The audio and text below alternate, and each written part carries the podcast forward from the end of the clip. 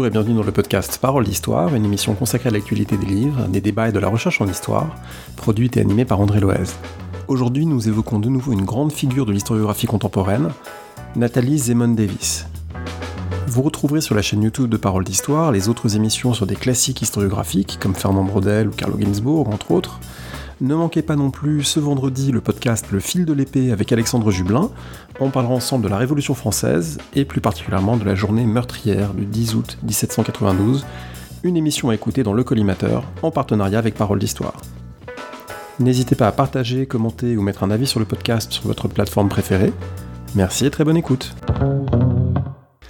Pour parler aujourd'hui de la grande historienne Nathalie Zemon Davis, euh, qui est morte le 21 octobre dernier, 2023, euh, j'ai le plaisir d'être aujourd'hui avec Caroline Callard. Bonjour. Bonjour André. Euh, vous êtes directrice d'études de l'EHESS, vous êtes 16e 17e vous avez travaillé sur des terrains qui, sont, qui sont proches et vous avez beaucoup lu Nathalie Zemon Davis, même si je crois que vous ne l'avez pas rencontrée.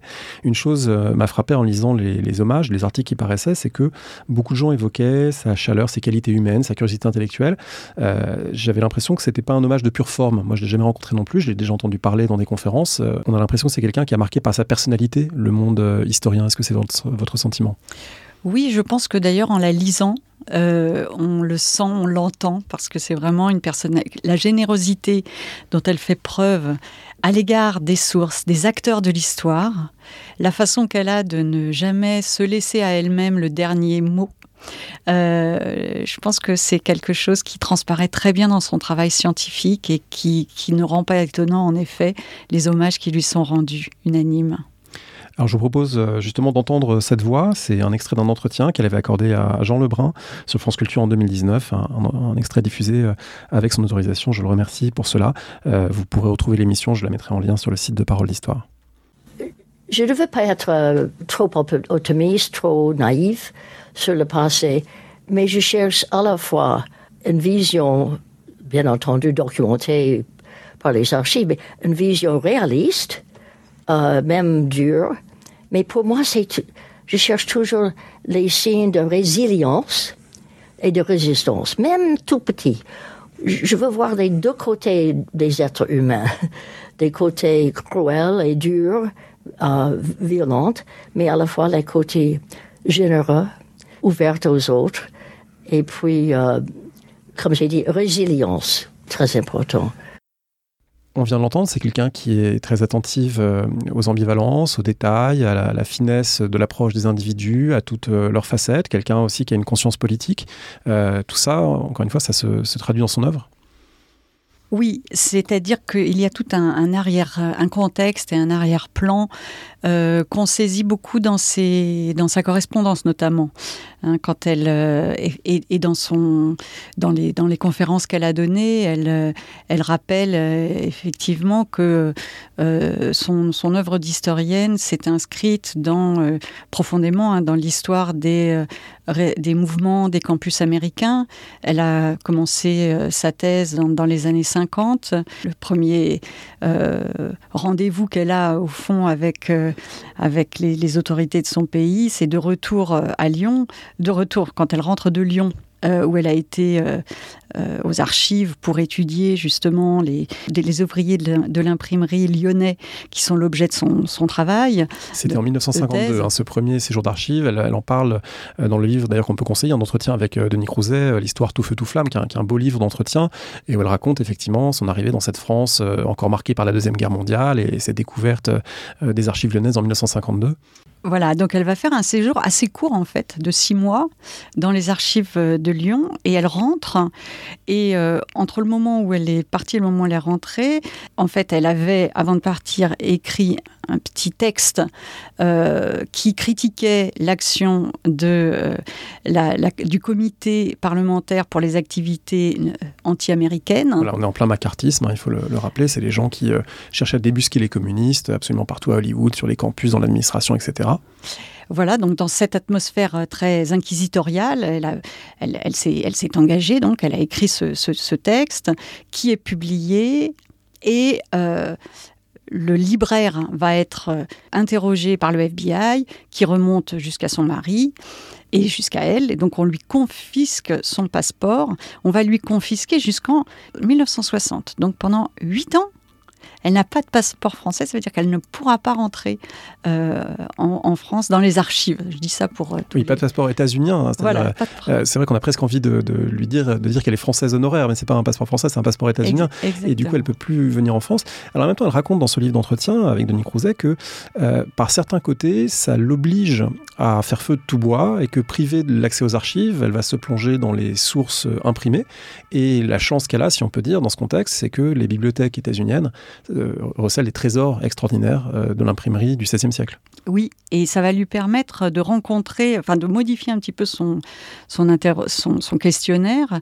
Euh, elle avait toujours été sensible à, l'articulation des, des, archives avec le contenu discursif, mais cette fois-ci, elle va s'intéresser à l'objet livre lui-même, aux impressions frauduleuses, et on peut dire que c'est sa rencontre, rencontre avec le FBI met en quelque sorte en abîme sa propre, sa propre euh, pratique ou sa propre réflexion d'historienne, puisque elle, euh, euh, elle va s'intéresser justement à l'engagement, à ce que représente l'engagement de ces libraires protestants de, Lyon euh, euh, pendant les guerres de religion, à leur euh, stratégie pour déjouer les pièges de la censure ou pas, pour, à leur stratégie pour, pour publier malgré tout. Hein. Et donc elle va donner à sa propre réflexion d'historienne toute l'épaisseur de, de, son, de, son, de son expérience personnelle, qui est celle qui est la sienne et celle de son mari, euh, qui est euh, un, grand mathématicien euh, qui travaille sur le, qui est employé par l'université du, Michigan, où elle, où elle fait sa thèse, et qui va d'ailleurs être emprisonné pendant pendant six mois, hein, qui, va faire preuve d'un véritable héroïsme hein, dans, son dans son engagement politique. Donc c'est vraiment quelque chose dont elle a fait l'expérience de manière profondément intime. Pour revenir un instant, on reparlera sans doute de, dimension politique, pour revenir un instant sur ce double rapport aux, archives et ensuite aux, livres imprimés, il me semble que ça imprègne son œuvre d'une autre façon, c'est-à-dire que c'est quelqu'un qui a plutôt évolué vers l'analyse de discours, vers l'analyse de la, subjectivité. Euh, elle dit à un moment, c'est une très belle formule dans ses entretiens, qu'elle est une historienne de la fabrication de soi-même, à travers euh, voilà, toute une série d'œuvres qu'on pourra passer en revue. Mais ce que je trouve, euh, une des choses que je trouve intéressante, c'est que tout en orientant son travail plus vers l'histoire culturelle par la suite, elle a gardé, il me semble, de ce premier séjour lyonnais, de ces questionnements sociaux sur ces imprimeurs euh, des années 1520-1530, un ancrage dans l'histoire sociale, une attention au petit peuple, une attention euh, aux pratiques populaires, qui ne va jamais la quitter, même par la suite lorsqu'elle étudie des gens qui sont, entre guillemets, des intellectuels, euh, plutôt dans sa deuxième partie de carrière. Donc cet ancrage dans l'histoire sociale, il transparaît finalement, il est presque comme un garde-fou contre la tentation culturalo-culturaliste de la purité de discours en quelque sorte. Oui, d'ailleurs, c'est pas vraiment. En, réalité, ce serait un peu euh, une vision un peu euh, téléologique ou euh, anachronique de, dire que ça, à ce moment-là, c'est une tentation. C'est pas encore une tentation. en fait, elle vient de l'histoire sociale. Elle vient un des un des grands auteurs qui est à l'origine, non pas personnellement, mais en tout cas intellectuellement à l'origine de son travail sur les ouvriers du livre à Lyon, c'est Henri Hauser. Donc c'est l'histoire sociale de la réforme. Et c'est avec, ce, avec ces interrogations-là qu'elle se rend en France. Mais c'est ensuite, lorsqu'elle va rentrer euh, de Lyon avec euh, des, documents d'archives qu'elle ne sait pas expliquer, euh, avec des, des événements qu'elle ne, comprend pas, qu'elle a trouvés dans les, archives judiciaires, qu'elle va se tourner vers les anthropologues, vers Clifford Geertz, vers Marie Douglas en particulier, pour comprendre euh, des choses que les historiens du social n'expliquent pas. Donc c'est pas une historienne culturaliste euh, au sens peut-être euh, actuel, mais c'est une historienne qui a su articuler le questionnaire sociologique, ou de l'histoire sociale plutôt, et de l'histoire anthropologique, ou plutôt de l'anthropologie, là pour le coup. Oui, parce qu'au moment où elle part en 1952, le, questionnaire un petit peu avec euh, lequel elle part, c'est un questionnaire imprégné de Marx et de Max Weber, euh, qui consiste à essayer de réfléchir, peut-être en termes qu'on jugerait aujourd'hui simplistes, entre euh, finalement classe sociale et appartenance religieuse. Est-ce que parce qu'ils étaient dominés socialement, les ouvriers du livre lyonnais se sont tournés vers le protestantisme comme mode d'expression d'une identité dominée Voilà. et en fait, d'une certaine manière, les archives et ce qu'elle trouve ne coïncident pas avec ces grilles de lecture préexistantes, et ça l'amène justement à chercher des logiques anthropologiques plus subtiles, plus complexes, qui vont marquer ensuite toute sa vision du social. Oui, c'est tout à fait vrai. C'est-à-dire que, et là, la leçon de Henri Hauser sera importante pour elle, euh, de, reprendre ce, cette euh, question en termes de classe sociale et de voir où ça fonctionne et où ça ne fonctionne pas. Euh, en s'intéressant aux ouvriers de l'imprimerie, elle s'intéresse à une élite parmi euh, la population imprimée, enfin pardon, parmi la population euh, urbaine, et donc elle va réfuter cette, cette adéquation un petit peu trop, trop simpliste entre voilà, réforme et, et, domination sociale. Pour autant, elle abandonne pas du tout le, la question sociologique et sociale, hein, euh, puisque ce sont des questions de. Elle va la rediriger de manière plus fine euh, sur, son terrain ça nous amène, euh, cette attention anthropologique, à un de ces objets d'étude qui a été euh, très important, euh, pas seulement pour elle, mais pour toute une série de, de médiévistes et de modernistes dans les années 1970, c'est le Charivari, puisqu'elle publie deux textes, un dans Past and Present en, 1971, The Reasons of Misrule, Youth Groups, Youth Groups and Charivaris in 16th Century France, un autre dans le, collectif sur le Charivari en, en 1981, Charivari Honneur et Communauté. c'est une attention au Charivari qui est marquée à la fois par ses lectures anthropologiques mais aussi sans doute par le contexte euh, d'ébullition des campus des années 1970 dans lesquels elle, a été amenée à travailler. Oui, alors j'aime beaucoup ce, moment de, la réflexion de Nathalie Zemon Davis parce que avec le Charivari, elle va rencontrer euh, parmi les, plus importants représentants de, des sciences sociales. Euh, européenne et euh, euh, anglo-américaine du moment. Euh, donc, euh, Reasons of Misruled, justement, elle va parvenir à, formuler justement cette interrogation euh, à laquelle je faisais allusion précédemment, c'est-à-dire qu'est-ce que c'est que ces textes de justice où des gens viennent se plaindre de conduites étranges à la suite de cortèges de mariage qui se sont mal passés. Il y a parfois il y a des morts et ça donne lieu à une enquête, etc. Et elle comprend pas. Et ce sont, euh, dans un premier temps, les, anthropologues autour d'elle qui lui permettent euh, de euh, comprendre qu'il s'agit d'une réaction de, de, de, la jeunesse, de groupes de jeunesse à des mariages ressentis comme inégaux. Hein. Ce serait une, façon pour elle de comprendre que le, les, les, jeunes d'un groupe se mettent à défendre le vivier local de euh, partenaires éligibles dans une société où la fertilité est hautement euh, valorisée. Donc, euh, elle, travaille sur, sur, ce, sur ces, formes de rébellion. On le disait, c'est le moment où Nathalie Zemon Davis et son mari doivent quitter les États-Unis en, 1962 euh, parce que euh, Sean Davis, après, ses six mois d'incarcération, va être blacklisté dans toutes les universités américaines. Donc, il va trouver asile universitaire à Toronto, hein, où il fera toute sa carrière, et Nathalie Zemon le suit. Enfin, elle le suit. Elle aura une carrière aux États-Unis malgré tout, mais il y a cette euh, expérience-là. Et c'est dans l'intervalle qu'elle va, euh, euh, à partir de ce moment-là, elle va se rendre compte de manière...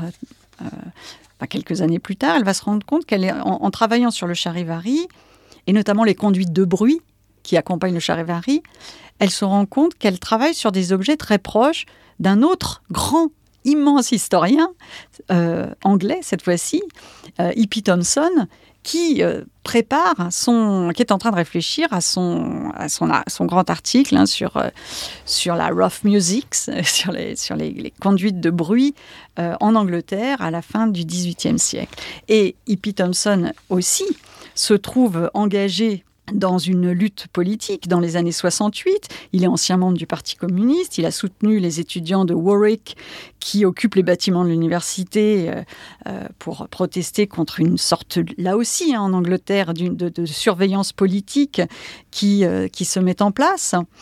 Et donc, tous les deux dans, ce, dans, un contexte qui est aussi un contexte d'engagement de, politique, se mettent à réfléchir à des rituels de résistance, de rébellion, et ils entament une correspondance. Et cette correspondance, d'ailleurs, on peut la voir, elle est disponible sur Internet, et c'est vraiment très, très, très, très intéressant.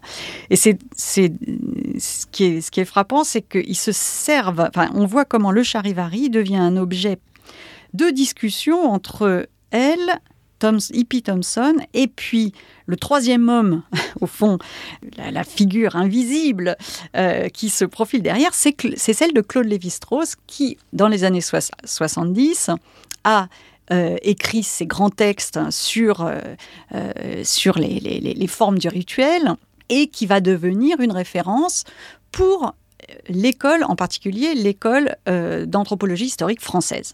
À la fin donc des, années 60, au tout début des années 70, euh, Nathalie Zemon Davis et Hippie Thompson discutent de cette conception euh, du rituel chez Claude Lévi-Strauss. Euh, qu'est-ce que l'historien peut en faire? Il se pose cette question-là et on, va voir vraiment, si, vous, si vous regardez cette correspondance, on voit vraiment comment des sensibilités très différentes se, se prononcent. Et ça donne lieu finalement à ce, fameux volume hein, sur le charivari dans les années 77, je crois, où vous allez trouver euh, les, communications d'E.P. Thompson et de Nathalie Zemon Davis, entre autres, hein, il, y en a, bien d'autres, mais qui sont le fruit de cette réflexion. Il y a, un article aussi de, de Carlo Ginzburg qui, qui marque bien aussi les, emprunts euh, et, la façon dont euh, les historiens, jusqu'où les historiens vont suivre la réflexion de l'anthropologue structuraliste. Et on voit bien chez, chez Thomson ce désir de, de, ne pas donner à la forme du rituel une prééminence dans euh, l'interprétation, puisque euh, Claude Lévi-Strauss fait découler la fonction du rituel de sa forme, alors que Thomson, un bon historien post-marxiste, enfin, marxiste plutôt, euh, va au contraire s'intéresser d'abord aux, intentions déclarées des acteurs et non pas aux intentions inconscientes, parce que pour lui, c'est une forme de, mépris, au fond, euh, que de charger l'historien de décoder ce que les acteurs, les acteurs en, quelque sorte, ne seraient pas capables de comprendre dans ce qu'ils font. Deuxième chose, euh, la fonction des rituels doit être à chaque fois rapportée au contexte précis dans lequel ils s'expriment. Et c'est la variation qui intéresse l'historien et non pas l'invariant anthropologique euh, lévi-straussien. Et Nathalie Zemon Davis va proposer une troisième voie. C'est pour ça qu'elle est intéressante aussi. Elle va pas récupérer le, questionnaire anthropologique, ou entre guillemets ce qu'on pourrait appeler les idées des anthropologues, mais elle va se servir de l'anthropologie comme pour son pouvoir de suggestion, vous évoquiez le self-fashioning, le façonnement de soi. Effectivement, ça l'emprunte à, des auteurs comme euh, Mary Douglas. Euh, elle va lire aussi Arnold van Gennep. C'est chez van Gennep, au fond, qu'elle trouve les premières indications, les premières interprétations du charivari et le fait qu'il faut les rapporter à des conduites de jeunesse. Et ça, c'est très important parce qu'à ce moment-là, les historiens, sous l'influence d'Ariès, avaient tendance à considérer que, voilà, euh, la jeunesse était une invention récente. Donc elle montre que non, le charivari indique qu'il y a des conduites propres à certaines classes d'âge. Cette attention au rituel, elle euh, se déploie aussi dans un, article sur les guerres de religion, sur les, rites de violence euh, au XVIe siècle euh, en France, qui a été publié en, 1973 dans Past and Present, qui a donné lieu à toute une série de débats, notamment avec Janine Garrison, qui là aussi doit se comprendre en lien avec un contexte, un contexte personnel pour Nathalie Zemon Davis, juive, qui réfléchit aussi, elle en parle peut-être aussi de manière inconsciente à, l'héritage de la Shoah et, et, à la violence et au lien religion-violence, et puis qui réfléchit aussi à la guerre du Vietnam qui se déroule et, contre laquelle, comme beaucoup d'universitaires, elle est, mobilisée. Et du coup, il y a des effets de miroir entre le XVIe siècle et le XXe siècle qu'elle vit ou qu'elle a vécu indirectement. Oui, je pense qu'elle est très consciente. elle est très consciente, Nathalie Zemon Davis, de son héritage, de l'héritage juif familial. Elle pour elle, c'est quelque chose qu'elle met du côté de l'expérience de la marginalité et des groupes auxquels on a longtemps confisqué la parole. Elle y reviendra de nombreuses fois dans, dans, sa, dans sa carrière d'historienne. Sur la question effectivement des guerres de religion, euh, il est quand même frappant de constater que ce sont ces deux femmes, Nathalie Zemon Davis et, Janine Garrison, et même on pourrait dire d'abord Janine Garrison, puis euh, Nathalie Zemon Davis, donc d'abord une protestante, ensuite une historienne juive, euh, qui vont euh, s'intéresser à la violence des guerres de religion. Auparavant, c'était plutôt un, sujet traité du côté du d'un point de vue politique, comme un moment de fragilité dans l'absolutisme. Euh, avec Janine Garrison puis Nathalie Zemon Davis, on place véritablement la le, focus sur, euh, sur les conduites de violence, euh, les massacres, les, grandes, les, grandes mortalités. Et ça, c'est vraiment quelque chose qu'il faut leur restituer à ces deux historiennes-là, parce que avant, voilà, c'était pas, c'était pas un objet d'étude.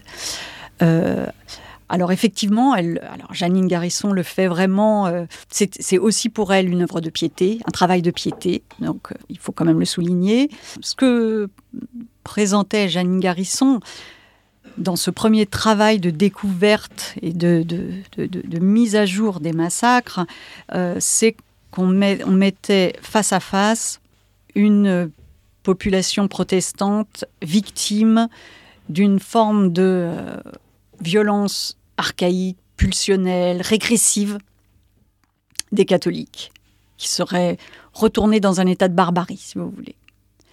Ce que les travaux de Nathalie Zemon Davis montrent, commencent à montrer, c'est que, ben, en réalité, euh, bien sûr que c'est c'est pas c'est pas quelque chose qui est hors de la culture la violence mais c'est un langage et c'est pour ça qu'elle parle de rite de violence. Et contre cette image un peu, euh, un peu euh, fantasmée d'une violence qu'il faudrait assigner à un état antérieur à l'humanité, au fond, euh, elle va au contraire l'ancrer précisément dans la culture des hommes et des femmes du XVIe siècle, et plus précisément montrer comment ces rites de violence suivent donc ces actes de violence suivent un ordre rituel et qu'ils apparaissent, pour Nathalie Zemon Davis, quand les communautés estiment que la justice des hommes n'a pas fonctionné.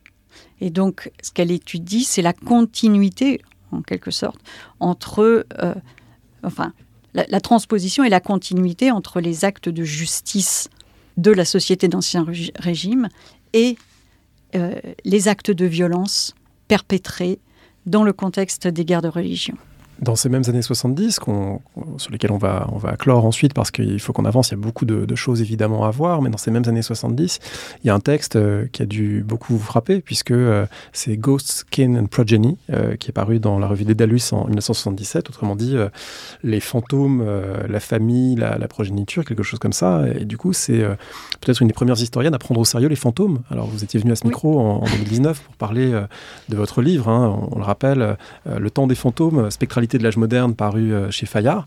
Euh, ça, vous a, ça vous a intéressé, ça vous a frappé, euh, cet article? Oui, cet article m'a beaucoup frappé. Il est évidemment, il n'est pas tellement connu. il m'a été indiqué d'ailleurs par l'historien Paul Cohen, qui est un grand 16e canadien, et qui, justement, il me l'avait indiqué en disant que c'était l'article le plus weberien de Nathalie Zemon Davis. Et c'est vrai qu'on a, on a beaucoup cité l'influence des anthropologues, l'influence des historiens du social.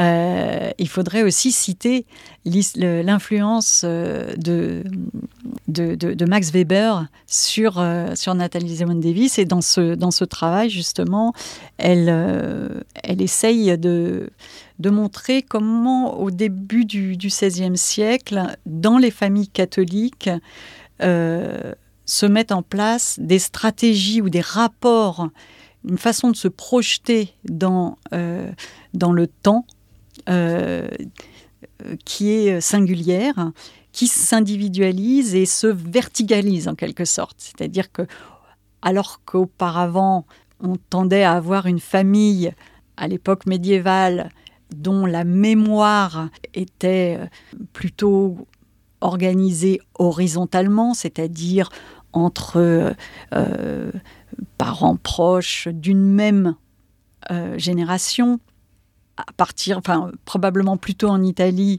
mais euh, en Europe et en France au XVIe siècle, se, mettent en place des représentations lignagères beaucoup plus longues qui s'appuient sur une pratique de la généalogie et aussi qui engagent un nouveau rapport des vivants et des morts articulé à la très forte solidarité entre les vivants et les morts qui est rendue possible par euh, le, système euh, d'abord chrétien, puis qui devient exclusivement catholique euh, du culte du purgatoire, qui fait que les, les vivants travaillent pour les morts et les morts pour les vivants, hein, dans un système de rachat des péchés qui, qui fonctionne de manière circulaire.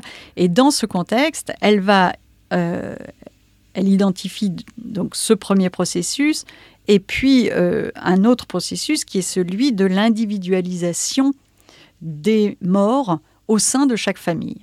Ça se traduit par des pratiques, par exemple, le fait d'avoir des chapelles euh, familiales, dans des pratiques d'écriture aussi, bien sûr, et elle propose dans cet article de faire du fantôme ce qu'elle appelle un age group, un, élément au même titre qu'il y a les jeunes, euh, les parents, enfin les enfants, les parents, les fantômes. Euh, donc ça a été pour moi effectivement quelque chose de très euh, stimulant, cette interprétation du fantôme du proche. Hein. Et comme dans tous les articles de Nathalie Zemon Davis, on est frappé aussi par la façon dont elle va. Elle utilise des, très, des grands modèles. Elle toujours. Elle, utilise des grands modèles issus de, de, de, de pensées puissantes qu'elle sait rendre euh, très ductile, euh, très, euh, elle sait les adapter, les corriger. C'est jamais dogmatique, c'est jamais fonction, fonctionnaliste, c'est jamais déterministe. Elle montre toujours comment les choses. il n'y a pas un mécanisme, mais plusieurs mécanismes, qu'il y a des tuilages, etc. C'est vraiment une pensée à, cet égard d'une grande subtilité et pour ça un vrai modèle de méthode un modèle et en même temps c'est ce qui la rend difficile à classer. Peut-être ne faut-il pas la classer parce que si on réfléchit un peu aux catégories qu'on emploie historiographiquement pour réfléchir à cette période en particulier des années 70, euh, on, est, euh, on a des, modèles bien en place. On a quand même une histoire quantitative en France du social et notamment de l'époque moderne qui est très vigoureuse. On pense à Pierre Goubert par exemple, on pense aux paysans, du Languedoc de Leroy Ladurie, toute une série de travaux d'Yves-Marie Bercier, etc. Et puis on a euh, du côté italien évidemment le modèle en train de naître de la microstoria et auquel on est tenté de rattacher Nathalie Zemmour mais sauf erreur de ma part, elle s'en est jamais réclamée tout à fait. Et euh, elle navigue entre ces différents, ces différents espaces. Elle va puiser chez les uns, chez les autres.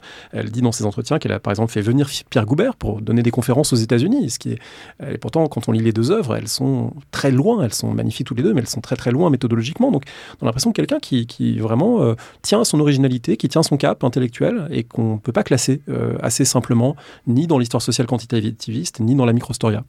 Oui, c'est assez vrai. C'est-à-dire que c'est une femme en marge, comme euh, les femmes qu'elle étudie d'ailleurs. Non, c'est vrai qu'il y a une grande liberté euh, dans sa façon de, se positionner, même si elle a été l'interlocutrice vraiment des, plus grands. Hein. Euh, peut-être aussi, il y a un effet de loupe. Alors, c'est vrai que elle a eu cet art de venir de l'histoire sociale, faire de l'histoire du livre aussi. On n'en a pas parlé, mais c'est vrai que c'est, enfin si au tout début, mais c'est vrai que c'est très important.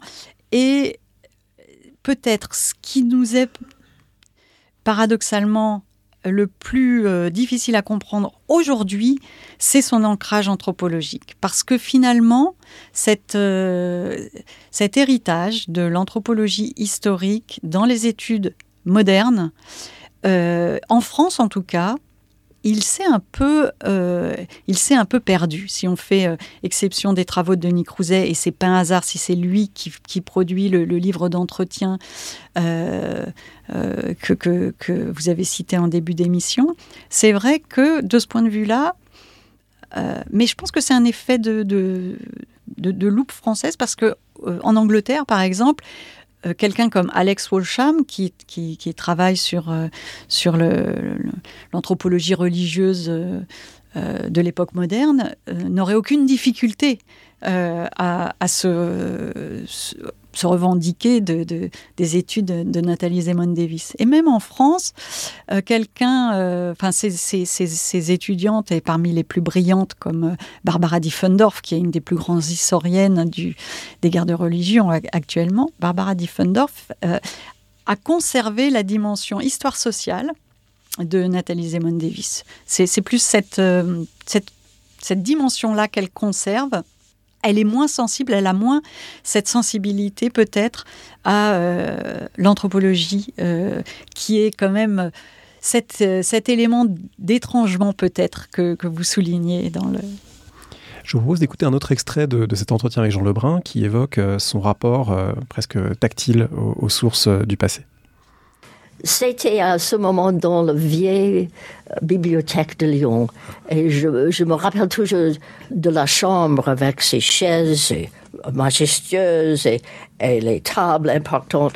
Et puis d'avoir dans les mains ces documents du XVIe siècle, touchés par les mains de gens du XVIe siècle, par les personnes d'importance du gouvernement, et puis d'avoir les livres imprimés au XVIe siècle. Eux, ces livres étaient touchés par mes imprimeurs et les, les ouvriers aussi. C'était bien entendu le contexte est plutôt intellectuel, mais ce contexte physique m'a beaucoup touché mes ouvriers hein, qui ont touché les livres euh, qu'elle euh, qu'elle touchait, euh, ce, rapport aux sources. Alors, elle avait d'ailleurs fait la préface de la traduction anglaise du Goût de l'archive d'Arlette Farge, où on retrouve ce, type de sensibilité. voilà, c'est quelqu'un pour qui les objets du passé n'étaient pas des pures sources intellectuelles, mais il y avait cette dimension voilà, émotionnelle aussi.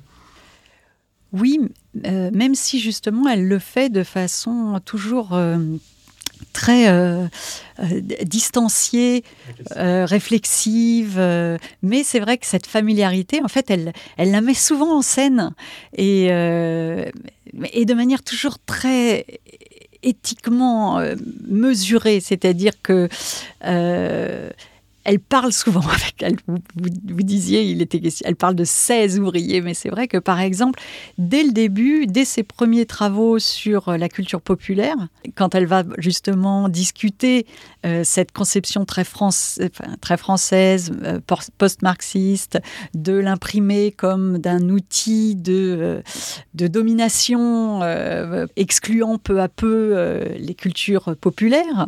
Donc elle va, elle va écrire notamment un article sur, euh, sur, sur le, le, calendrier des bergers, les almanachs, etc.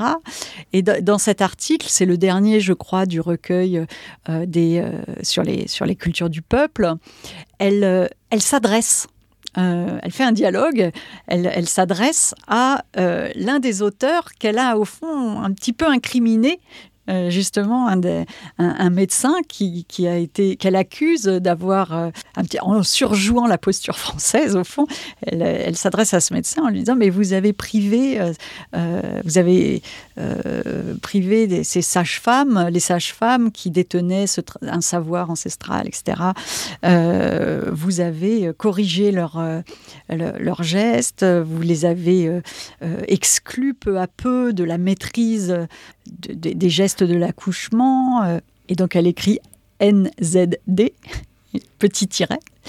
Et elle fait répondre le médecin, qui dit mais pas du tout. Euh, d'ailleurs, euh, j'ai parlé de cette matrone, j'ai fort loué cette matrone qui a assisté à des, à des cours à l'université, etc., etc. Et donc, c'est une façon pour elle, cette grande proximité. D'abord, c'est pas une façon de se mettre en scène. On n'est pas du tout dans. Enfin, c'est pas. Elle se met en scène, mais ce n'est pas une façon de, de mettre en scène sa subjectivité, comme parfois on le voit de manière un peu pesante euh, aujourd'hui.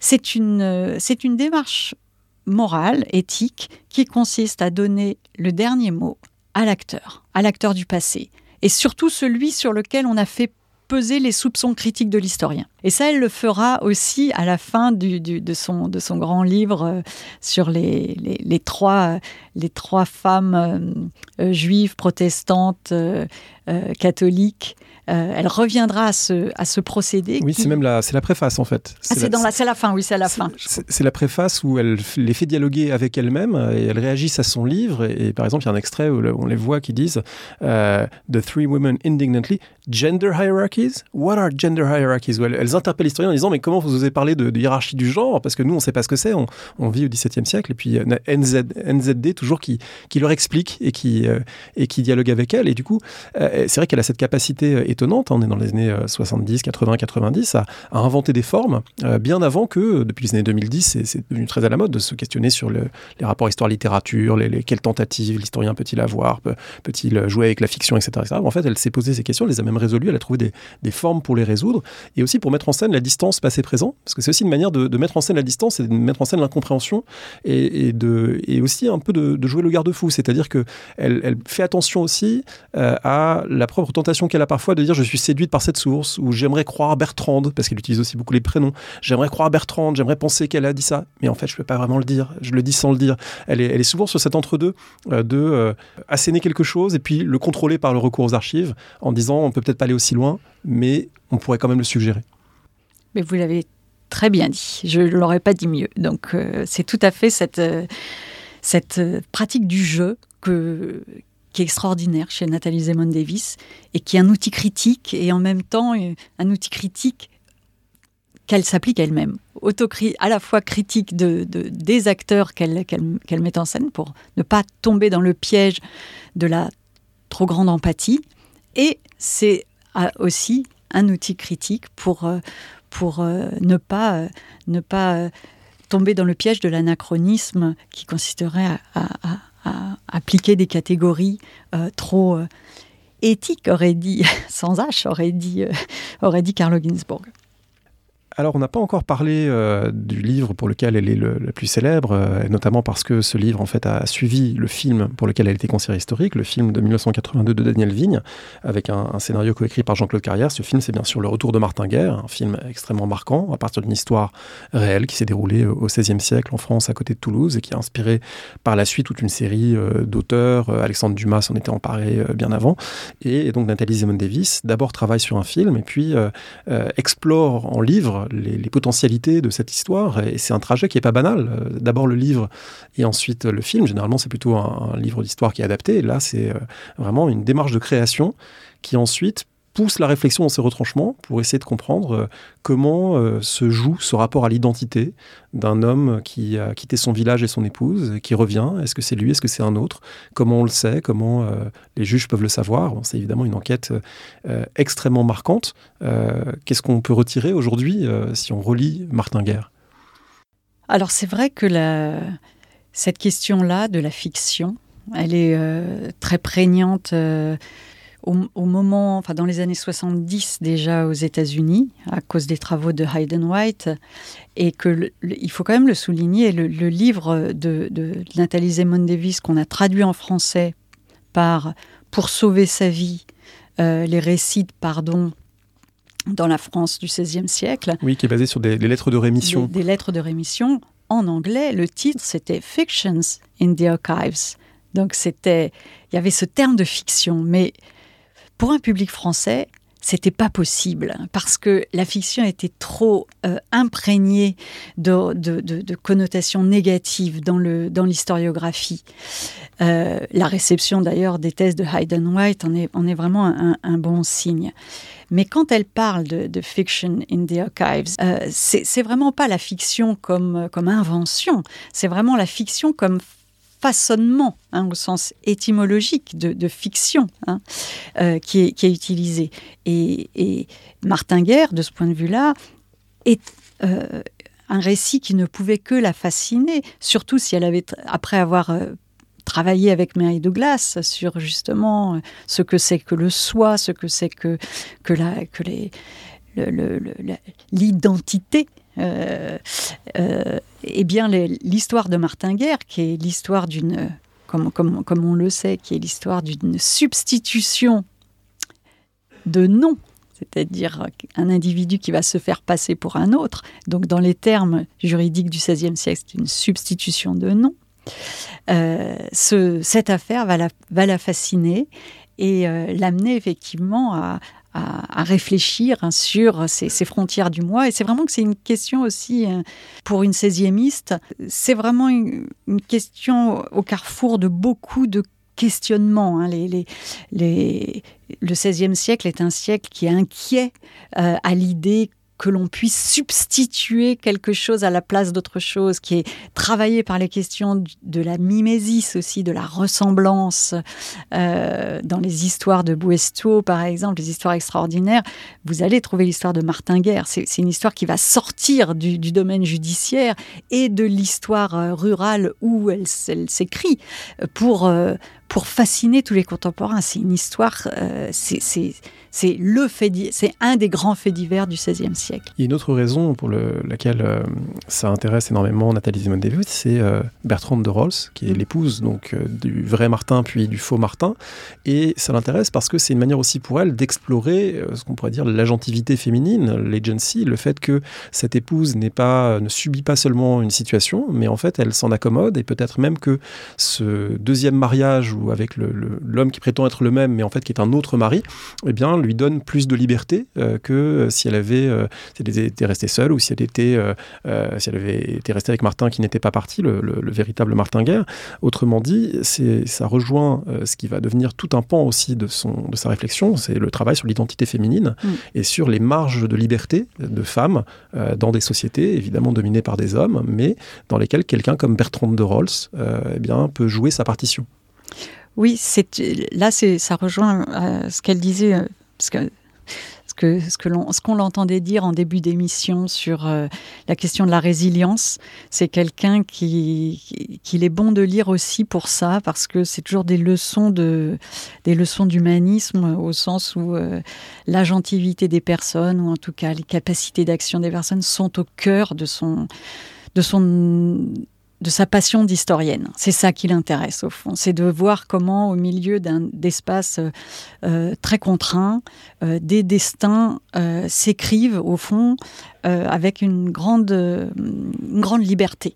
et les femmes, ça l'intéresse parce que justement, c'est celles qui, a priori, ont moins de liberté de manœuvre euh, que, les hommes dans, cette société-là. Et pourtant, et pourtant, vous avez des marées de l'incarnation, euh, vous avez des euh, Giskel, donc et Bertrand la fascine aussi parce qu'il y a, effectivement une façon de s'arranger d'une situation d'une situation un peu scabreuse, il faut bien le dire. Et on, sent qu'elle s'amuse de, la dimension un peu scabreuse du deuxième mari qui lui tombe du ciel et qui est tellement mieux que l'autre, euh, que c'est vrai qu'on lit, son, on lit son travail en souriant. Euh, et elle sait jouer aussi avec nous de cette, de cette complicité parfois féminine qu'on peut ressentir à la lecture.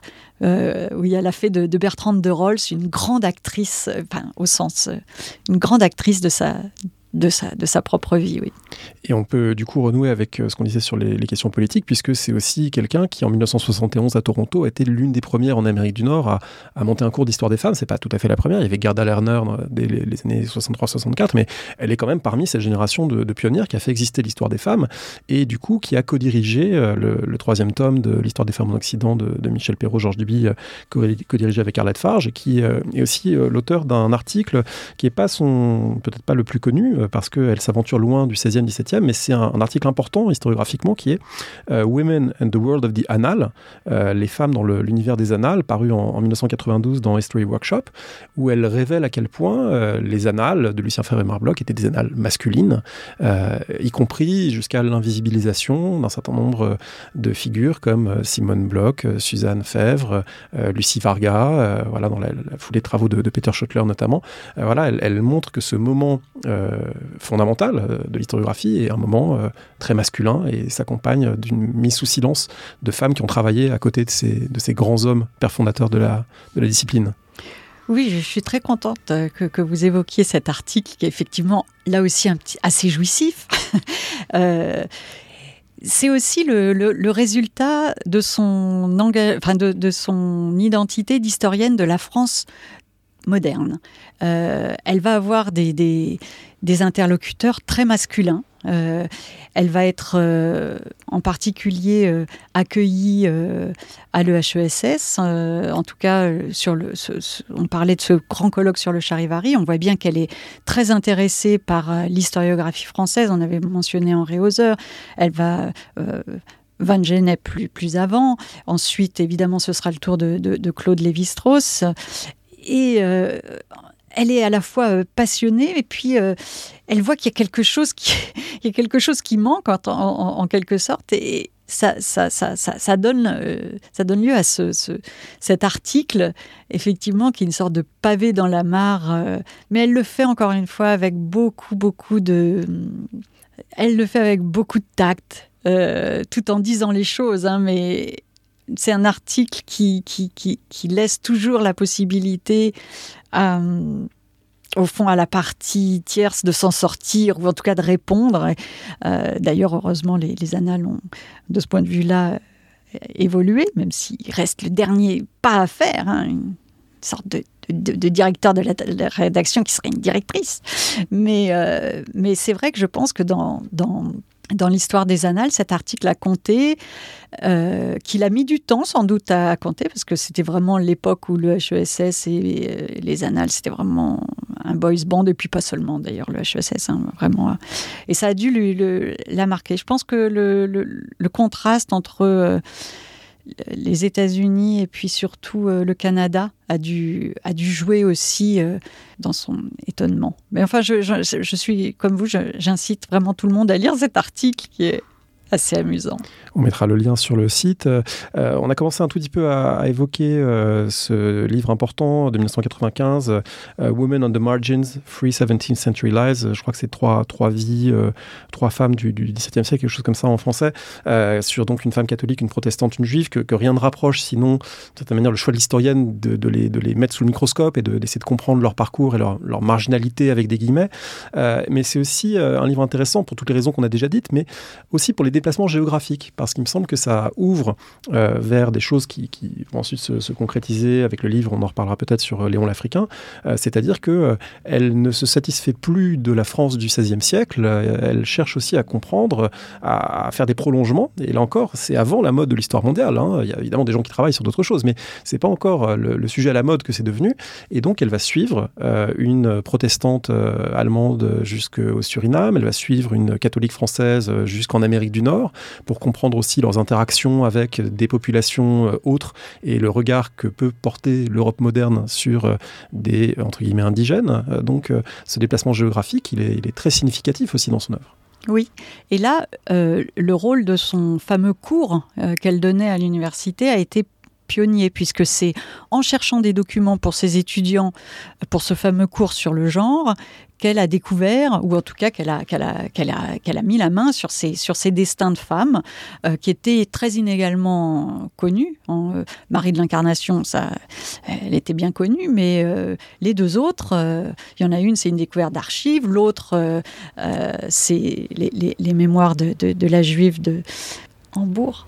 Oui, je crois que c'est Hambourg. Donc c'est voilà. Glickel Bass Judah Leib et Maria Sibylla Merian. Voilà. Glickel, euh, ses mémoires venaient d'être euh, d'être euh, d'être rendues disponibles. Et donc, c'est vraiment le cours qui a, qui a mis Nathalie Zemon-Davis sur la, sur la piste de ces, de ces trois femmes. Et c'est vrai que la démarche est vraiment étonnante parce que y a, elles ne sont pas connectées. Elle ne force pas la comparaison. C'est pas un exercice euh, de comparaison. Il faut s'en remettre à l'introduction et à la conclusion pour voir les, suggestions ou des, rapprochements suggérés euh, du côté effectivement peut-être de la religion. Bon, je pense que c'est effectivement ça qui est la, mise à feu, entre guillemets, de, l'opération de, comparaison possible. Il y a aussi une grande agentivité, là, pour le coup, qui est laissée à son, à son lecteur et à sa lectrice, puisque, au fond, c'est presque un livre qui invite à poursuivre le travail, euh, en, suggérant voilà, des, des, des de, pratiquer cette opération, euh, euh, des opérations de, comparaison, mais euh, scrupuleusement. Sur l'élargissement effectivement des, destins et des, des parcours, c'est effectivement assez sidérant, euh, puisqu'on va des Hurons euh, de Marais de l'Incarnation jusqu'aux Indiens en rouge et noir, euh, comme, elle l'écrit, du Suriname, de, de, son autrice, de sa naturaliste protestante. Et on pourrait dire que là aussi, elle est pionnière dans euh, l'histoire des savoirs et le rôle des femmes dans cette histoire des savoirs, puisqu'elle elle livre là un portrait de femmes de, de science à un moment où euh,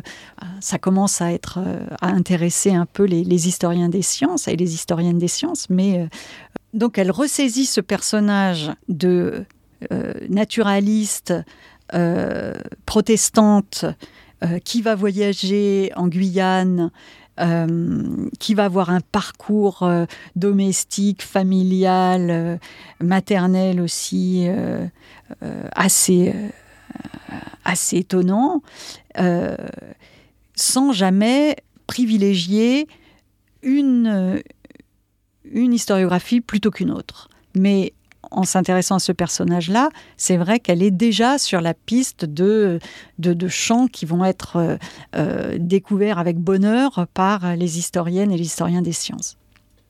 Ce déplacement géographique, peut-être qu'on pourra terminer là-dessus, euh, c'est euh, au cœur euh, de l'un de ses derniers livres, en 2006, Trickster Travels en anglais, A 16th Century Muslim Between Worlds.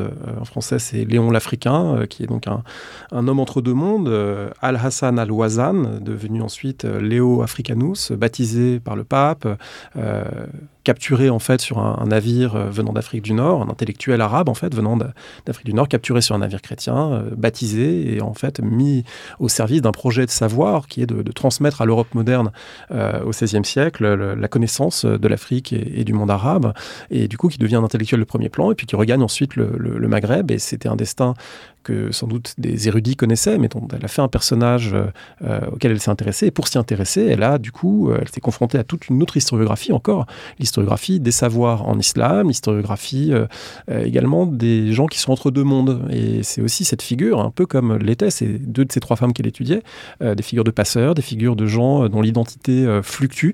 et elle explique aussi que à travers lui, elle s'est beaucoup interrogée sur plus que la tolérance religieuse sur euh, finalement ce qui, ce qui, qu'est-ce qui complique les choses quand on passe d'un univers culturel à un autre? Qu'est-ce qu'on fait? Qu'on reste soi-même mais qu'on change et que en, changeant de religion et en changeant de cadre de référence, on est à la fois fidèle à soi-même et on est obligé de déplacer son regard. Enfin, il y, y a, des questionnements de cet ordre-là dans le livre.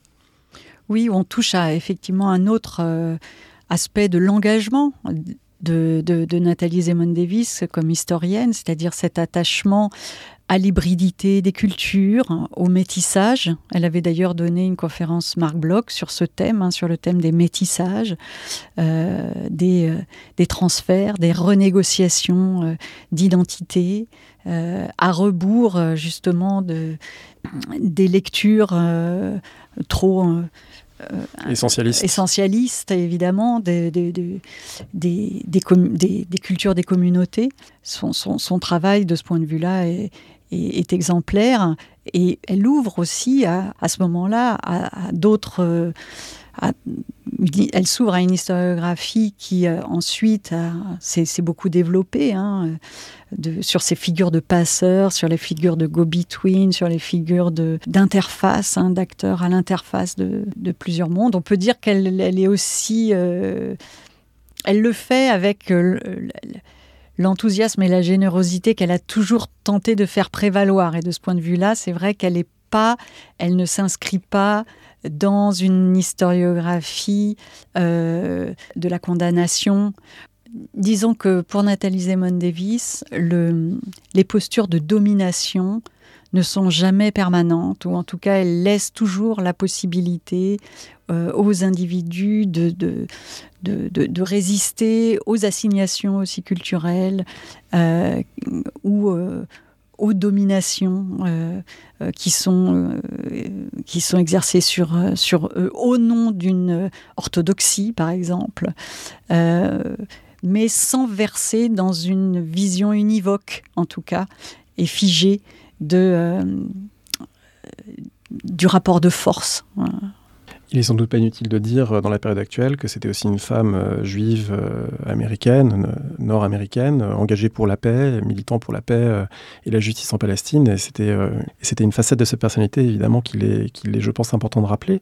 merci beaucoup, Caroline Callard. Bon, on l'aura compris, on n'a pas cherché à faire une émission critique. Hein. on a fait plutôt un exercice d'admiration partagé parce que je pense qu'on peut inviter tout le monde. On va pas donner le, rituel conseil de lecture parce qu'on en a déjà donné beaucoup. Mais on va inviter tout le monde à, voilà, aller piocher dans ces textes peut-être aussi aller l'écouter parce qu'il y a toute une série de conférences qui sont, qui sont visibles en, ligne et, je pense que ça fait partie de ces voix historiennes qu'il est, qu'il est intéressant d'entendre. Je pense que de toute façon, elle n'invite pas à une, une lecture euh, de ses œuvres euh, univoque ou dans la dans la dans la qui soit dans la révérence. dans la révérence absolue. Et que c'est pour ça qu'il est d'ailleurs difficile de la coincer, Nathalie Zemon Davis, parce que elle-même fait à, ses, propres hypothèses ou ses propres démonstrations des, observations, des critiques, euh, et elle a une façon de tendre la main à son lecteur et de l'inviter à prolonger le, dialogue avec euh, ses, interlocuteurs du passé qui est euh, remarquable. bien, et en tout cas, qui en font un, une lecture passionnante. Merci beaucoup.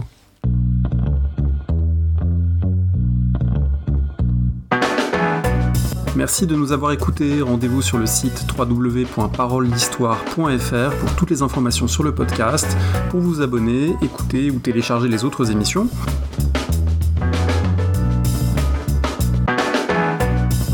La discussion se poursuit aussi en ligne, notamment sur Twitter. Vous pouvez poser des questions at parolelist et à bientôt pour un prochain épisode.